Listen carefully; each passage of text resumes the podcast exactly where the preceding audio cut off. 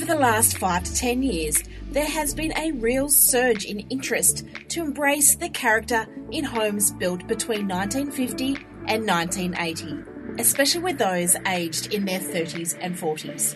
It's a style that makes them reminiscent about their family home or their grandparents' home, but it's also an era that's got the character but without the hefty price tag of a period home of the 1800s to 1930s. Today, we are going to talk about the appeal of the retro and mid century homes with Dr. Retro himself, an expert architect.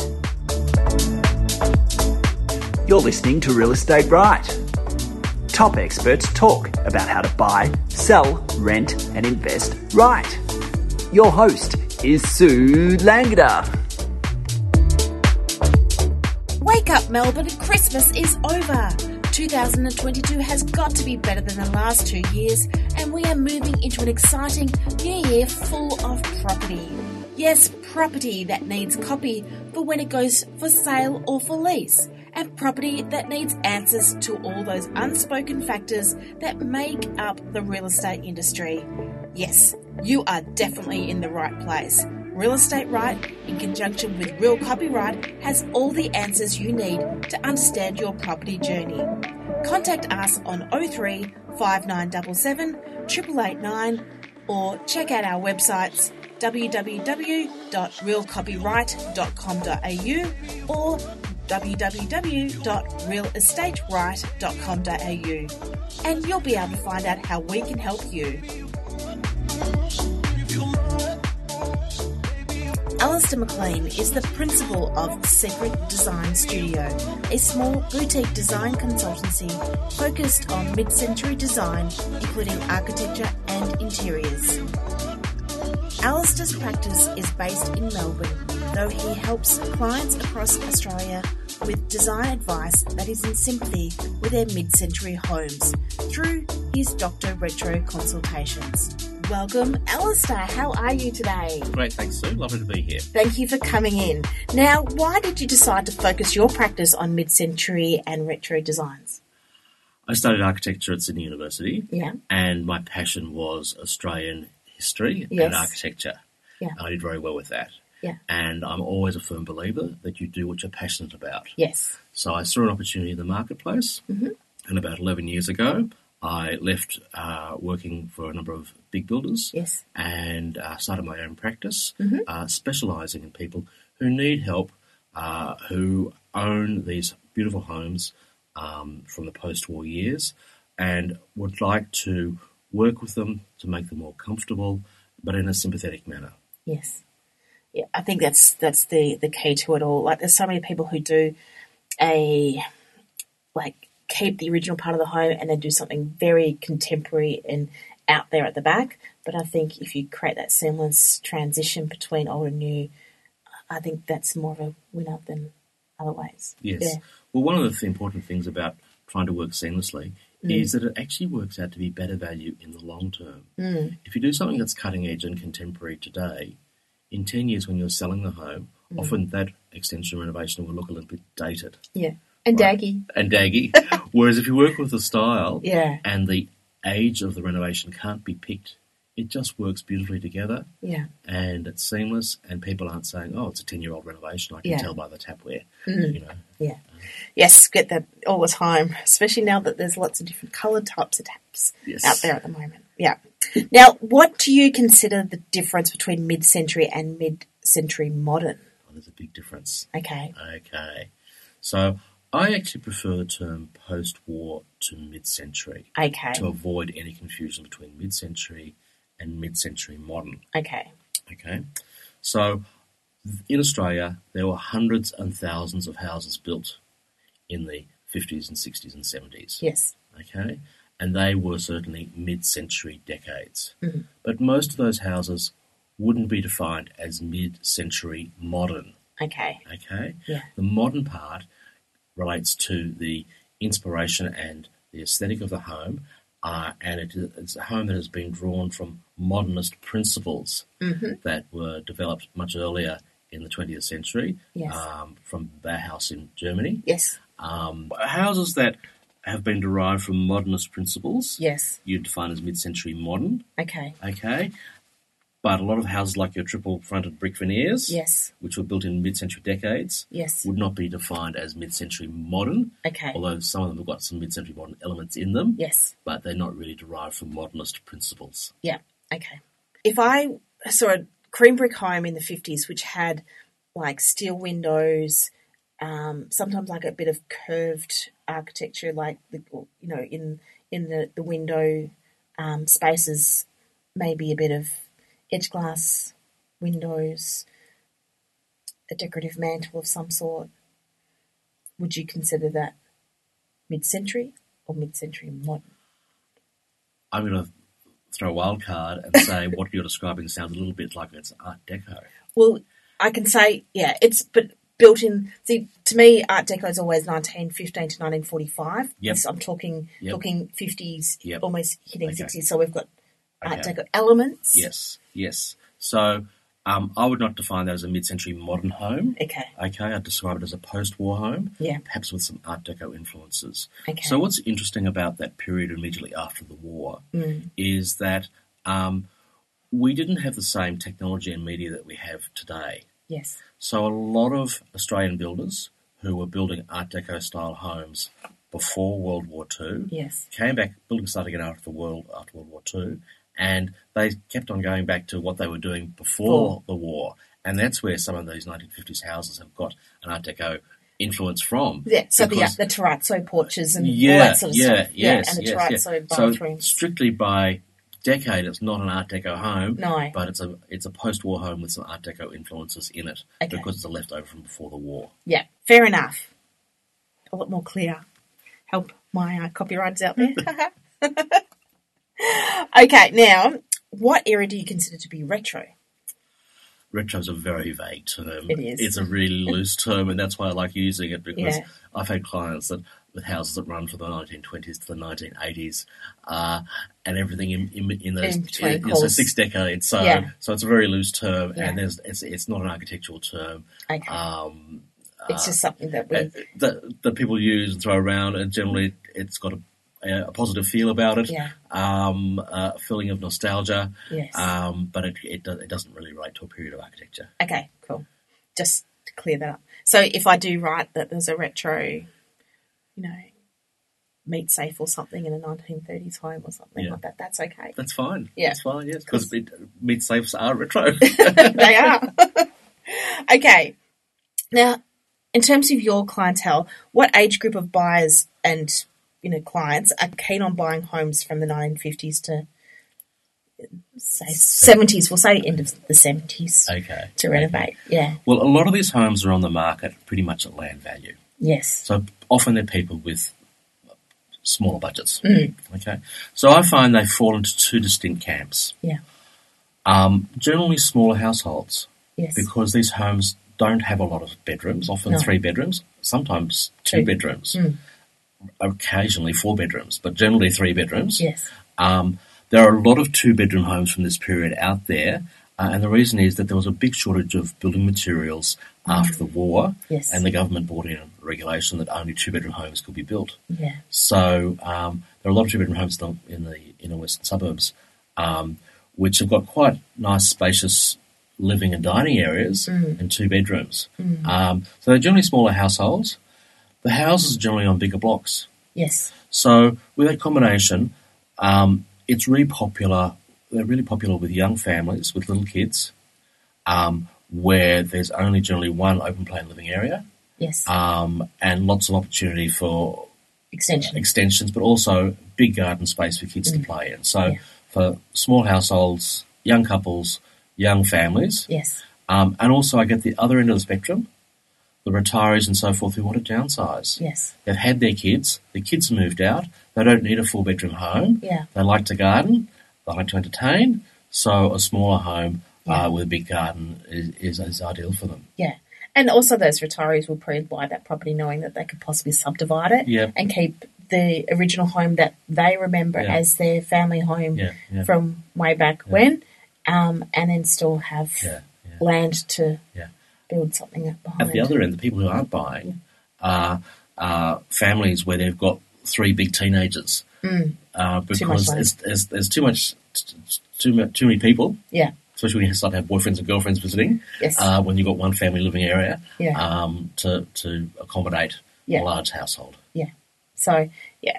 See, I find that people in their 30s and 40s are attracted to these kind of homes because it brings back that nostalgia Yes. of mum and dad's Yeah, home or yeah. grandma's home. Grandma's home, yeah. Yeah. That's very um, important. And and they want to put their own spin on that. Yeah, Yeah, yeah, yeah. without- and, and these homes speak to them Yeah. and their memories, Yeah. um, which is a really lovely thing to, to, to work with. Yeah. Yeah, Yeah. Which is Well, one of the things I come across quite frequently, which is a lovely thing, and um, every home, as kids grow up, people have done uses the use the edge of doors to measure the progress of Yes. of kids' heights. Yes. right.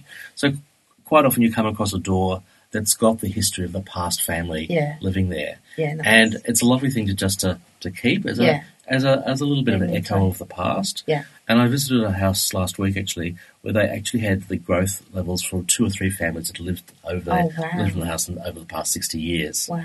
So, Alistair, what elements and structural attributes do buyers love about their homes? There's a lot, isn't there? There is a lot. I don't know where to start. Okay, start. Uh, okay. Um, look, a lot of these homes have got a lot of character that you don't see in contemporary builds. Mhm. Um, and it's very difficult to generalize, but generally they're characterized by um, a really good relationship between the inside and the outside. Okay. Lots of big windows Mhm. um, with linking to the garden and into transition areas like terraces and decks and so forth, which provide like an outdoor living room to the to these uh, to these houses. Mm. So that was a really important element that's that was used a lot. Yes. Um, The old patio. We like the yeah, old patio. Yes, yes, yeah, a multifunctional uh, indoor sort of indoor outdoor transition zone space, um, and sometimes at the front of the house or the back of the house or the side of the house. Mm. Okay. Um, one of the big differences between homes built from this period and today is that a lot of homes today are built to impress from the street, Mm. but as soon as you get behind the facade, they're fairly generic. Yes. Whereas a lot of mid-century homes have got the reverse of that. Mm. They're often very understated from the street. Yeah. They don't have a lot of presence. Mm. They're often fairly low slung. They've got a lot of established planting at the front, Yes. sometimes a courtyard or a carport. Yeah. So they're not making a big showy statement to the street. Mm. The charm of these homes comes when you come through the front door Yeah. and what's actually inside the home. Yeah. And often these homes have had more attention, more architecture put and Inside. thinking into the inside Yeah. than how it presents from the street. That's why I write when it comes to like 50s and 60s. I'm, oh, wow. You know, it's a spacious surprise. It's something that Yes. everything is very surprising when you get inside Yeah, them. yeah. Um, from the humble exterior to Yeah. the. And and that's what I say to my clients. I I um I say, you know, are you building your home to impress the Uber Eats delivery driver Mm. who only gets as far as, as far as your front door, Yeah. Or, or are you building it to have a lovely interior Yeah. that's a good place to be? yeah. Uh, that that the Uber Eats driver's never going to see. Yes.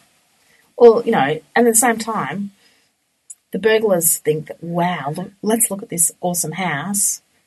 Yeah, There's got to be something good inside. Or are they going to go, nah, that's pretty boring, let's move I on don't to the know. Do, next? do burglars think about the style of the house, or do they just take the opportunity and don't really care what it looks like? Oh, I don't know. I've never been a burglar. I just. But do you know what I mean? Like, it's it's more what's accessible, I guess. Yeah, yeah, Mm. yeah, yeah, yeah. Yeah. So, you know, if you make it so it's less accessible, Yeah. then they're. So they have an understated charm from the street. They do. and a lot of people don't like to be showy Mm. um, and uh, like to have it as an understated Yeah. secret Yes. with privacy. Yeah. And it's it, it makes it their sanctuary. Yes. Yeah. Yeah. yeah. So yeah, all good. Okay, so where does a new owner start with a renovation to a mid-century modern home? Okay. Well, I think the most important part is don't rush and do your research. Yes. Okay. Uh, I suggest to clients, I have a lot of clients who've just purchased a mid-century home. Mhm. Um, in fact, I've got a merchant builder client who's booked me in for January, mm. and they're not settling until the 14th, Yes. and they booked me in for the 17th of January Yeah. because they just want to get started. Yes. So my advice to those people is you must live in the home mm. for at least 12 months to understand how it works, Yes. what works for you, what works for the family, what doesn't work, mm. rather than ripping into it straight away. Yeah. Okay? A lot of these homes have got aging infrastructure. And when you buy a new home, you've often got a limited budget with the work you can do. Yes. So there's no point in putting a new kitchen in, a new bathroom, or painting it throughout if the roof's leaking, if you need new storm water pipes, Or the stumps. or the Gone. stumps have gone, things like that. So understand the home Mm. so you can budget for the boring infrastructure stuff Yeah.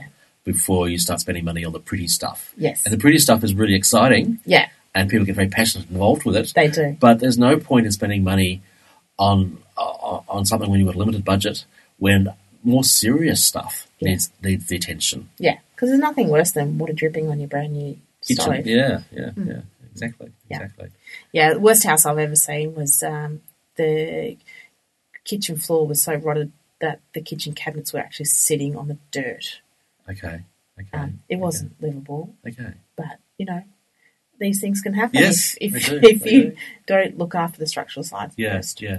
The other thing about these homes is that it was a really exciting period of architecture Yeah. where there was a whole lot of um, new building uh, materials and technologies available, Yeah, and there was a building shortage.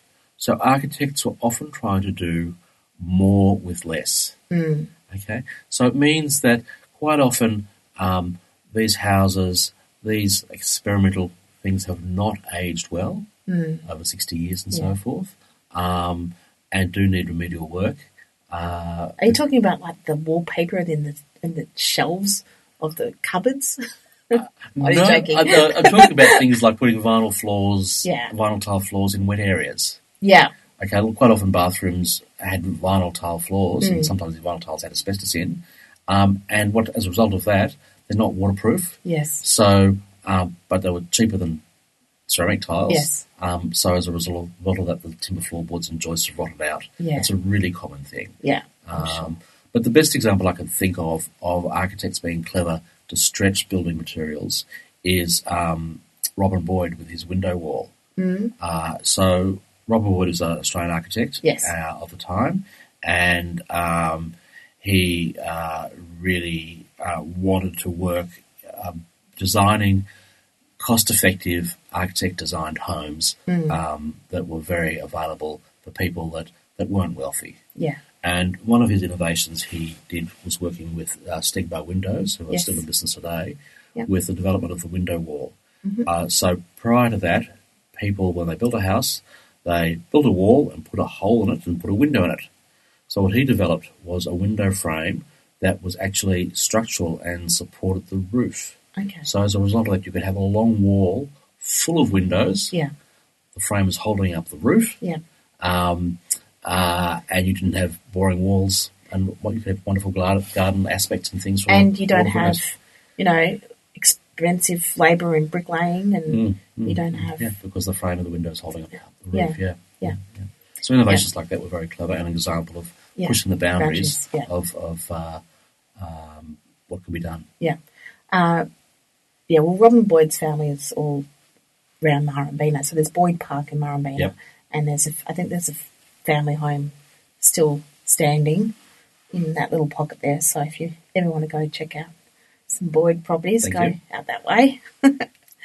now, okay, now we recently saw on the block that a Neil Clerehan designed home was renovated, trying to be in keeping with the architect's original vision. Which architects could fetch premium? That's a really good question. A lot of architects work geographically. Yeah, So they were popular in one area, mm. but relatively unknown in other areas. yes, So, for instance, Mornington Peninsula, Chancellor and Patrick did a lot of homes. Mm-hmm. They were very well regarded, and they they they were sort of inspired and derived from the Frank Lloyd Wright Yes. school. So, if you like Frank Lloyd Wright, have a look for Chancellor Patrick home because there is a, a connection, an inspiration, and a link Yeah. between those. Okay, um, probably Australia wide, the biggest name in the business would be Harry Seidler. yeah, Okay. Uh, he was really the father of uh, the international modern movement in Australia as far as residential homes go, with his uh, Rose Seidler house in Wahroonga. That was his first home he did in, in Australia for his mother, and nothing else like it had been built before. Yes. Um, the family has held on to that home, and it's now um, part of Sydney Living Museums. Oh, wow. It's in Wahroonga. So if you're in Sydney, um, look up the, the Rose Seidler home. Uh, and uh, it's open, on, I think it's every second weekend, but check the website.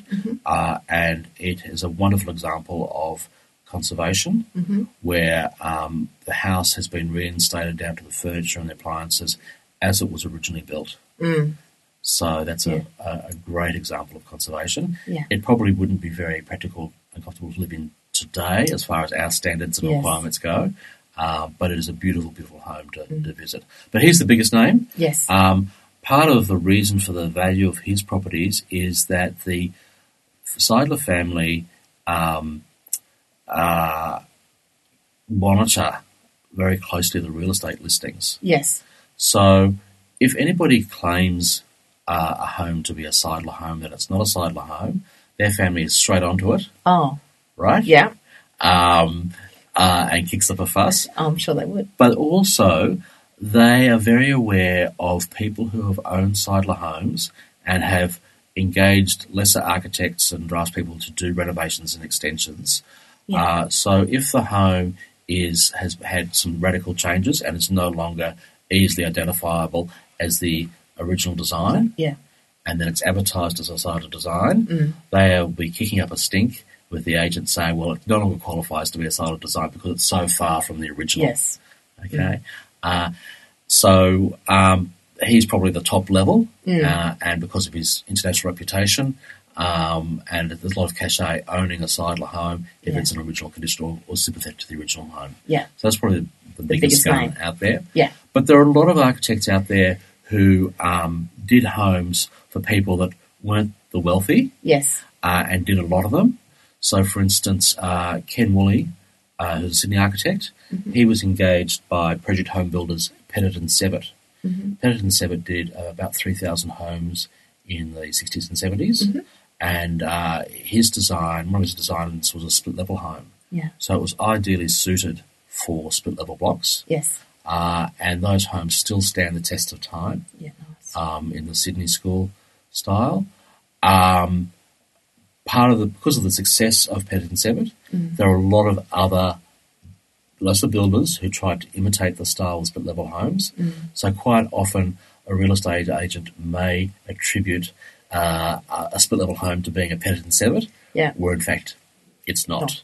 See, I would say a penitent inspired home. Yes, Yeah. that could be a better way of doing it rather Yeah. than claiming it to be Pettit and Sevitt. Yeah. Uh, we mentioned Robin Boyd. Yes. Robin Boyd um, was an architect involved in the Age's small home service. Mm-hmm. And how that worked is the Age newspaper used to publish a small design um, for a compact, affordable, architect designed home once a week in the newspaper. Um, if you were looking to build that home, you could then purchase the working drawings Yeah. um, through the service. They had a limited number of uh, plans available, so you had to sort of be in quick. Yes. As a result of that, there are hundreds, if not thousands, of homes from the small home service Yes. built around Melbourne, Yeah. uh, and other cities did similar things as well. Wow.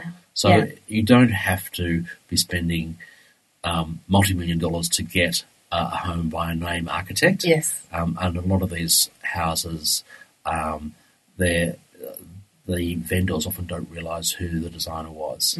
And that's really important. Um, it, I think it's in the vendor's interest to find out as much about the house. Yes. Um, the best example I can think of is I had some clients in Ringwood East, and they fell in love with this mid-century home, um, and the agent was promoting it as a Robin Boyd home. And there are lots of Robin Boyd homes out there. Yeah. Um, they purchased the home. They managed to. Uh, they went to council and got the plans. Yes. And of course, the plans say who the original architect was. Mm. The original architect was, in fact, not Robin Boyd, but another architect, Anatol Kagan, who is a much higher Higher. profile architect. Yeah. um, and didn't do a lot of houses out in that direction. He did a lot of houses in Kew and things like Yeah. that. So if the vendor had known Mm. that who the actual architect was, and the re- agent had promoted it with the original architect's name, Yeah. then they might have attracted much bigger buyers from Kew, Yes. who particularly liked his style, style. of architecture, Yeah. um, rather than people who weren't particularly interested in architecture and Yeah. yeah, so they got it for a good price, Price, yeah. Mm. but the vendor could have perhaps got a lot more if they'd have known the history of the home. Yeah. So it definitely pays. Definitely pays to find find, out, yeah. uh, and the best way to do that is um, quite often people uh, leave the plans. when Mm. The vendors, vend- owners might have, might have had the plans, Yes. or going to council and making inquiries there. Yeah. A lot of councils have archives, Mm. um, and you pay a fee, and they'll pull out a copy of the original plans, Yeah. and then you'll have proof of who it is. Yeah. And you know, if I'm spending millions of dollars buying a piece of art, Mm. um, I, and it's been claimed as done by a particular artist, Yeah. I would like some provenance and proof Yeah. that the piece I'm being um, purchasing is from that artist. And it's the same with um, buying a home that's that is promoted to be designed by a certain architect. Yeah. Um, the word of mouth is not good enough. No. Um, uh, you really need some sort of documentation. Yeah. Um, I helped a client who was looking at a, a Robin Boyd home in Templestowe Yeah. Uh, that was being promoted as a Robin Boyd home, and she liked Robin Boyd and she Yeah. wanted to buy Robin Boyd home. Yeah. And the agent was saying it's Robin Boyd home and advertised it at. Yeah. So I did a bit of digging. I said, well, where's the proof? Where's the documentation? Oh, the lady next door, her aunt said, Yeah. you know, and that's not good enough. No. Yeah. Um, really. When Yeah. You're, when you're Oh, spending, look, you when know. you're spending big dollars. I is yeah, it's not like I know when I write ads, for instance, I will I will dig up the deeper knowledge and find out Yes. more, and, and just yeah. you know, it's it's what needs to be done. Like I've, I've seen a lot of copywriters who just don't, and I just think this this house deserves so much more than what you're giving it. Yeah. Why yeah. why are you saying it needs to be demolished? No, it's a beautiful example of architecture. We're going to have a short break and come back with more from Alistair McLean from Secret Design Studio, and he will talk to us more about the actual renovation process when it comes to mid century, modern, and retro homes.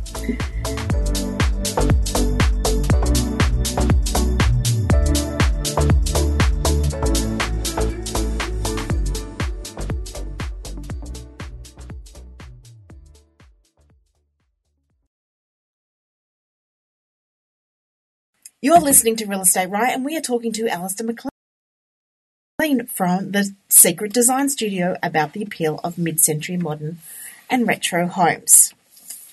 Now, Alistair, which Melbourne suburbs attract buyers wanting to maintain the integrity of a mid century or retro home? Probably the biggest and best known is Beaumaris. Yes. Uh, probably second would be Blackburn Mhm. and Kew. Okay. And the reason why those areas uh, are so popular is that at the time that they were developed, a lot of architects were wanting to build their own homes, and they were suburbs that they often Which one? chose. chose Yeah. okay, um, So Blackburn Lake would have been yeah, quite, a lot of a lot of mid-century homes ar- around, Around that area. Yeah. Yeah, yeah, and yeah. Beaumaris is just it was like the the holiday home, you know, resort of of, of the yeah. south. But it was still affordable real estate. Yeah, you know, yeah. um, architects don't earn a lot of money. No. and um, uh, that at the time was an affordable Yeah. proposition for a lot of people. Yeah, definitely. Um, now, do you find that owners of mid-century modern homes like to do some sympathetic re- renovations, but also put their 21st century twist on it? I try to steer them um, not to be too cutting edge and contemporary when Yeah. they when they're doing their renovations because that style of work, you know, it's it's very fleeting. Yes. It looks wonderful on your Instagram feed, yes. but in ten years' time, Oh, sorry, that was me. Yeah. in ten years' time, um, that look is going to date. Yes. And that's the way the building industry works. It's very much a fashion industry, as you can see by things like the block. Yeah. Um, they encourage people that they need to renovate their bathrooms every 10 years or kitchens Yeah. every 10 years to keep up with the latest look. yeah. In fact, these rooms are quite functional. Yes. Um, and, and that's why I say if you work in sympathy with existing architecture, Yeah. it's never going to look dated. It's just going to look right Yes. in the house. Yeah. Okay. Um, if you go into a period home that's had a kitchen that's 20 years old, Mm. it looks really dated, it looks wrong, it looks stranded, it looks Yes. wrong in that house. Mm. Unless you do something that's, as you said, sympathetic. Yeah, yeah. Yeah, so, you see a lot of like in the old Victorian and Edwardian homes, you'll see that whole French provincial kind of Yes. kitchen, Yeah. which you know with their farmhouse sinks and the big um, overstudded, you know, p- you know, tapware Yeah, and all that sort of stuff. yeah. Um, but it's in keeping with that period feel, and it's it's timeless. Yeah, yeah, Um, yeah, yeah, yeah. Whereas with a mid-century modern home, it's hard to sort of like transition from what it was to what would work now. Not really, because those homes are built on modernist principles. yeah, so, I, I so get that. providing you work Yeah. with a kitchen that's based on modernist But it's principles it's not as or a bathroom. renowned, like Yeah, you know, yes, as yeah. in an easy trait. Like you'd have to have somebody like yourself show them that this is possible. This is you know how we can have those modernist principles yeah. in your home. Yeah, yeah, yeah. So it's not a matter of being uh, working like the roadside of the house as far as conservation, Mm. Um, it, but it's it's a matter of being sympathetic to what you've got Yes. um, and um, not trying to introduce a new style. Mm. So you don't put your Hampton style kitchen in your mid-century No. home because you like Hampton style. If you No. like Hampton style, you buy a Hampton's So, house. yeah.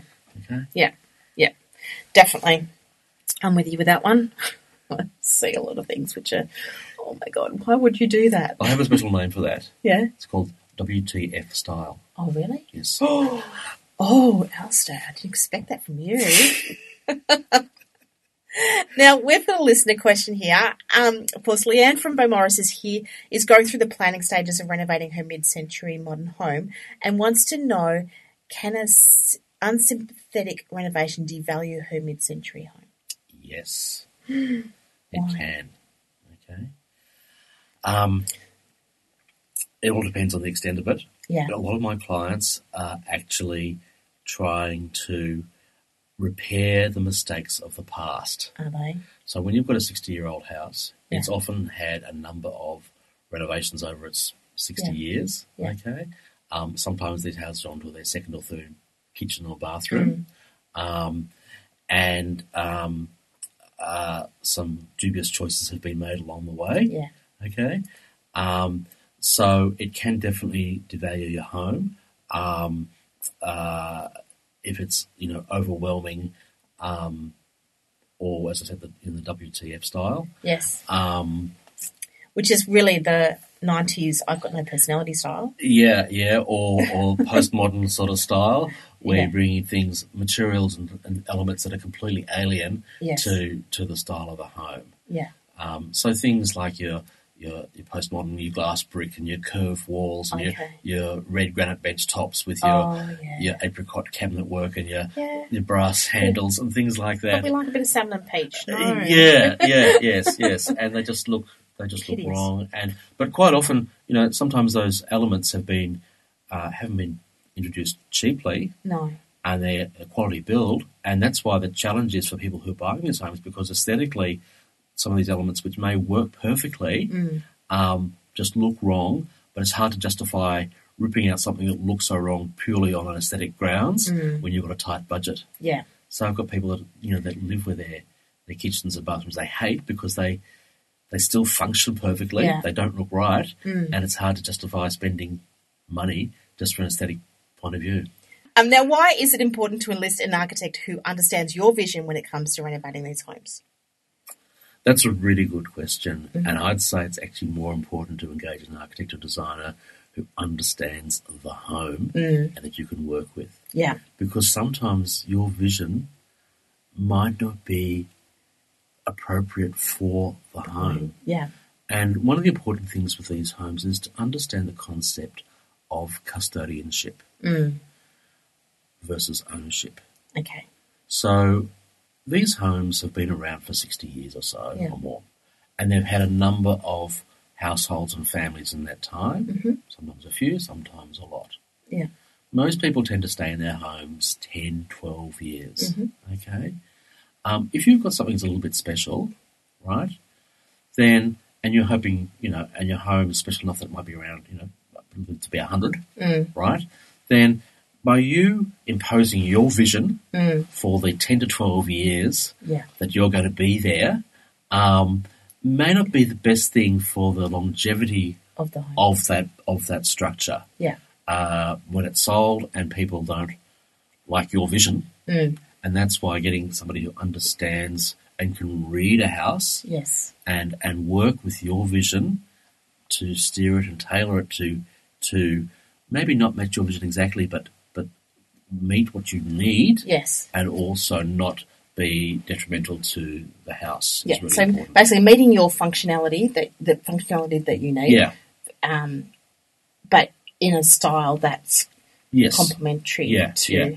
And we go back to the Hamptons style kitchen example again. Yeah. You know, if I had a client that said, "Oh, I've bought this beautiful mid-century home by you know it's owned by Robin Boyd. Yeah. I love Hampton style. I want to put a Hampton style kitchen in." Yeah. You know, I've always dreamed of having a Hampton style kitchen. Yeah, yeah. I'd say, well, look, that's your vision, but is it really right for the long-term future of the house? Because as soon as you put the Hampton style kitchen in, it means that your future potential buyers who do like Robin Boyd and do like mid-century homes aren't going to consider buying your house Yeah.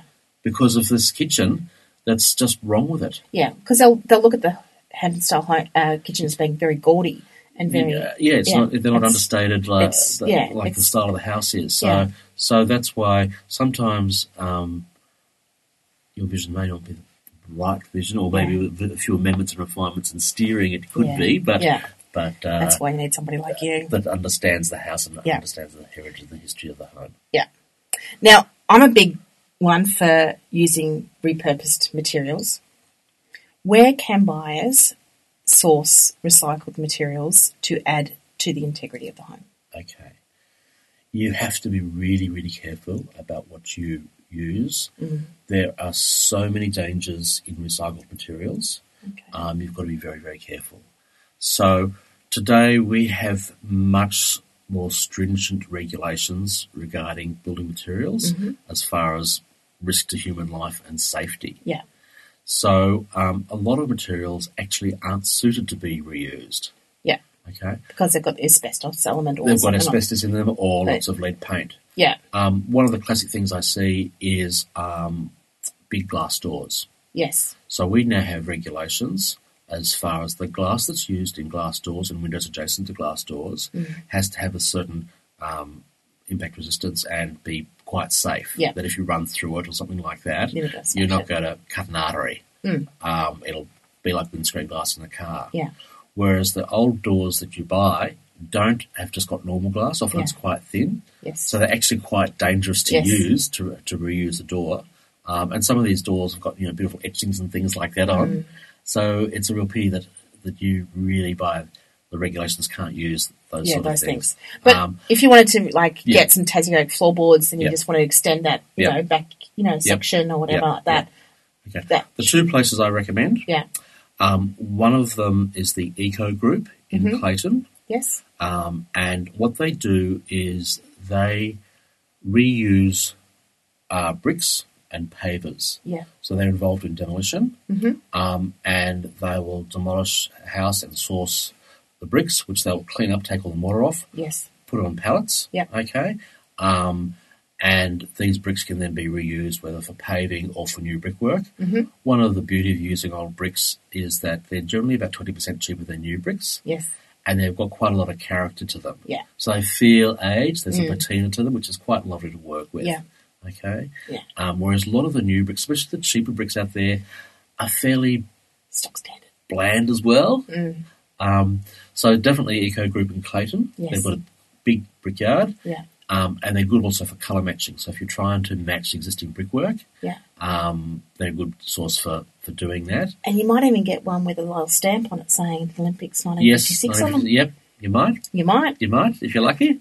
um, the important thing is that um, bricks are very hard to match because uh, they vary a lot depending on where they were Which quarried, works. which brickwork, when they were fired, and so Yeah. forth. So that they're, they're the people I'd go for for bricks and pavers. yeah. Um, the other place is uh, Renovators Paradise in Keysborough, Mm-hmm. and they are also linked in with demolishers. Uh, I think it's Hughes Demolition. So they have a history of demolishing large and palatial and expensive homes in the inner eastern suburbs. Oh, and they try to reuse as much of the stuff there, the floorboards and windows and things like that. So you, Yeah. so that's a really good resource. They've got a huge warehouse, Mm-hmm. um, uh, and a whole mixture of different styles. You know, Victorian, Edwardian, yeah. uh, and a bit of mid-century stuff as well. Yeah, sounds good. Why is it important to recognise that the this architecture is actually an historic period in terms of how Melbourne transformed throughout the years? Okay. Well, the post-war years were the most exciting period for Australian architecture. Mm-hmm. Okay, a whole lot of reasons. Um, primary one is that we were having a building boom, a post-war building boom, where thousands of thousands of houses were built. Yes. But at the same time, we were having this post-war building boom. There was a great sense of optimism in the future. Yes. So it was a really exciting time Yeah. and a positive time. Um, we had a lot of new building materials becoming available and new building technologies. Yeah. Uh, we also had an influx of um, architects and craftsmen coming in from Europe Yes. uh, after the war, um, and quite a lot of uh, architects that some had trained at Bauhaus and so forth, or been inspired by that, were bringing in a new way of thinking about houses and design into Australia. Yeah. The other big change is that before the war, a lot of um, Australia, Australian design architecture was inspired by what was happening in England. After the war, our Not so influence much. very much came from America Yes. and they were doing lots of big exciting things Mm. in America, which we, we drew on. Yes. Um, so a combination of all those factors working together makes it a really exciting period, a unique period. Mm. Yeah. Uh, of a, and there was experimentation, and while there was still a shortage of building materials, architects were trying to do more with less. yes. And I spoke about the Robin Boyd Boyd. window wall, Yes. uh, with Stegbar. Um, so things like that, which are very exciting, were being pushed out there and experimented on. Um, people weren't afraid to use colour. No. Okay, so some really Psychedelic stuff out there. well, not quite second, but really bold colours. Yeah. Um, which which um, people are scared of colour today. People don't Mm. understand colour, no. so it's all white or off white or, or greyish. Mm. Yeah. You know, um, a lot of houses have very dynamic colour schemes. Mm. Um, the other thing is that um, natural materials such as timber and stone were plentiful. Yes. So there's lots of stained I timber love this. And stone, and, a and face stone stonework. Flagstone's coming Plus, we had time. you know relatively cheap labour, Mm. so there were the craftsmen available to work with those materials. Yes. Today, we've got the reverse situation Yeah. that the craftsmen who are skilled and talented enough to lay a crazy pave are few and far between, Yes. and they charge an arm and a leg. Yeah. Whereas after the war, there were lots of people from Europe who could do that well, Yeah. um, and materials today are relatively cheap and available compared with pre-COVID. Yes. Uh, prior to what, what the wars after the war. Yeah. Yeah. Thank you so much for coming into the studios, Alistair. It's been a real pleasure having you on.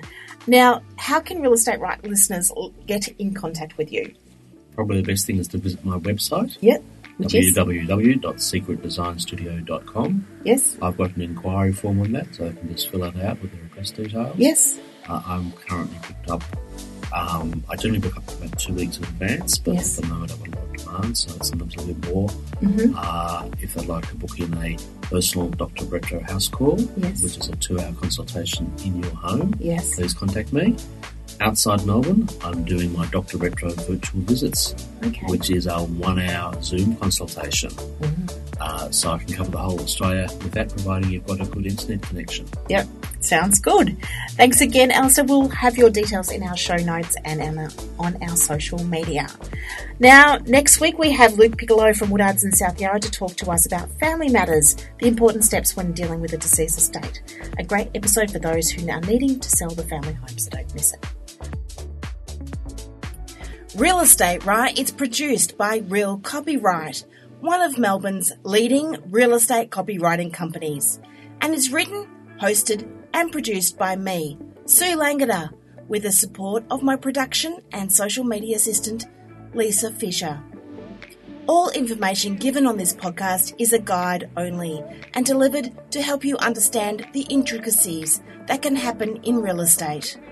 We recommend that you get professional advice that is designed for your own personal circumstances. We would like to thank Podbean for hosting this podcast, Premium Beat for their music, Francis Morello for his voiceover, If you have a real estate story that is inspiring or a great how to tip, please contact Lisa on 5977 to find out how you can be a guest on Real Estate Right in 2022. If you would like to know more about our copywriting services, please email Lisa at orders at realcopyright.com.au. Thank you for listening to Real Estate Right. It's where buyers, sellers, renters, and investors get their real estate right.